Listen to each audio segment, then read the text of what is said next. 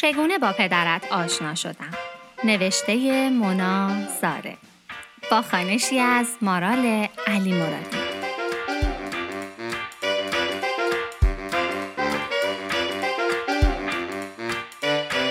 قسمت دوم. نامه شماره دو خلبان کامران. زنم و هم بعد موقع مرد. از اینکه برایش گریه هم نمی گرفت معذب بودم و مجبور بودم هر وقت جمع به اوج هیجان می رسید و یکو از بغز می ترکید لبهایم را علکی بلرزانم که یعنی بغز امانم را بریده و بدوم سمت اتاق زنمو. اتاقش پر بود از کوبلنهای نیمه دوخته شده و عکسهای پسرش بهروز. روی تختش ولو شدم و تمرین باد کردن آدامس کردم. نه اینکه فکر کنی مادرت در آن سن و سال بچه بازیش گرفته بود ها نه. از آن جهت که اگر قرار بود با مردی آشنا بشوم به نظرم مهارت آدامس باد کردن جلویش می توانست حرکتی فریبنده و اقوا کننده باشد. داشتم لحظه مردن صفورا را تصور می کردم که از زیر تخت صدایی به گوشم رسید. شبیه صدای دندان قروچه موش خانگیم بود. که حالا نوش دست توست. دستم را زیر تخت بردم. به چیزی خورد که بزرگتر از یک موش بود. خیلی بزرگتر. چیزی که هم لباس داشت هم عینک و در برخی نواحی مو. با ناخونهایم چنگش گرفتم تا فرار نکند و سرم را زیر تخت بردم. صحنه ای دیدم که فراموشم نمی شود یک مرد با لباس خلبانی در حالی که تعدادی عکس را توی دهانش چپانده بود زیر تخت صفورا پنهان شده بود. کامران بود خواهرزاده صفورا. از زیر تخت بیرون آمده بود و روبرویم نشسته بود. چند سال قبلش همینجا او را دیده بودم. آن موقع ها آنقدر زشت بود که هر بار بعد از دیدنش تا یک هفته غذا از گلوی من پایین نمی رفت. اما حالا انگار با آدم جدیدی روبرو شده بودم. جنتلمنی با موهای خوشحالت دماغ سربالا دندانهای ردیف و خلبان. همین که یادم افتاد خلبان است ناخداگاه آدامسم را جلویش باد کردم. خندهاش گرفت. تا خندید دیدم تیکه ای از عکس بهروز لای دندان جلویش گیر کرده. گفتم ببخشید یه تیکه بهروز لای دندونتون مونده. با ناخون دندانش را پاک کرد و گفت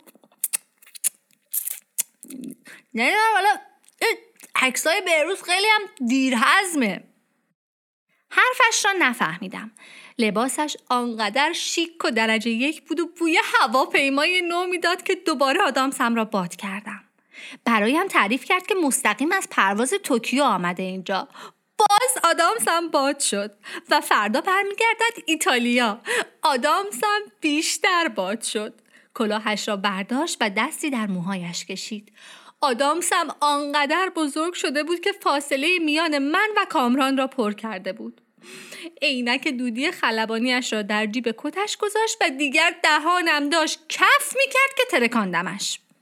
هیچ وقت نمی‌دانستم انقدر عقده مال دنیا و زواهر شیک را دارم که بعد از پنج دقیقه ملاقات با یک خلبان تا این سطح از اقواگری را جلویش راه بیاندازم.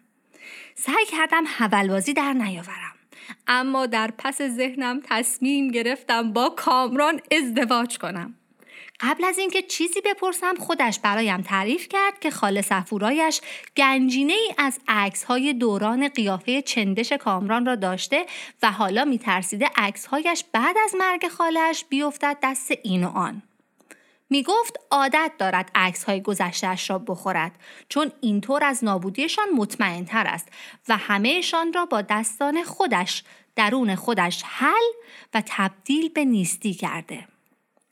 هرچند به نظر من با دستانش که نه با یک جای دیگرش این پروسه حل کردن را انجام می‌داد و به آن چیزی که تبدیلش می‌کرد اسمش نیستی نبود یک چیز دیگر بود. خلاصه اگر کامران پدرت بود می توانستی افتخار کنی که پدرت به کود انسانی می‌گوید نیستی. چند روزی خودم را به کامران چسباندم تا ازدواجمان را با او در میان بگذارم. هر جا می رفتیم مدام با دو دستش درهای خروجی را نشانم می‌داد و می گفت قبل از اینکه خلبان شود به امید این ژست و اداهای نشان دادن درهای خروجی و پانتومیم ماسک اکسیژن و پخش کردن آب نبات مرارت ها کشیده تا خلبان شود. اما آخرش فهمیده اینها کار مهماندار است و راه را کلا عوضی آمده. خلبان دیوانه نه تنها عادت کرده بود عکس های قدیمیش را بخورد بلکه هر وسیله ای که خاطره بدی را یادش میآورد یک راست در دهانش می‌کرد و قورتش می‌داد. آخرین بار دیدم تا دو روز پیژامه کودکیش را به خاطر خاطرات بد شب ادراریش تکه تکه می‌خورد. همه ترسم این بود که وقتی ازدواج کردیم از اخلاقهای بابا خوشش نیاید و یک روز به صرف اسرانه بابا را بگذارد لای نون سنگک و بخورد. همه اینها به کنار دفع کردن این همه وسیله برای کامران باید مرگاور باشد. و برای من مرگ زود هنگام شوهر آن هم با آن همه بچه قد و نیم قدی که می‌خواستم داشته باشم ترسناک بود. هرچند بعد از چند سال شنیدم کامران بعد از خوردن نیمی از زندگی و همسرش فقط مقداری افتادگی روده پیدا کرده است و زنده است. آن روزها بیشتر از این قول بیابانی جنتلمن می ترسیدم. می‌دانم شاید دوست داشتی پدرت یک خلبان جنتلمن باشد اما در آخرین ملاقاتم با کامران و دیدن یکی از مسافرانش فکر کردم پدرت حتما باید یک توریست فرانسوی باشد تا بعد مادرت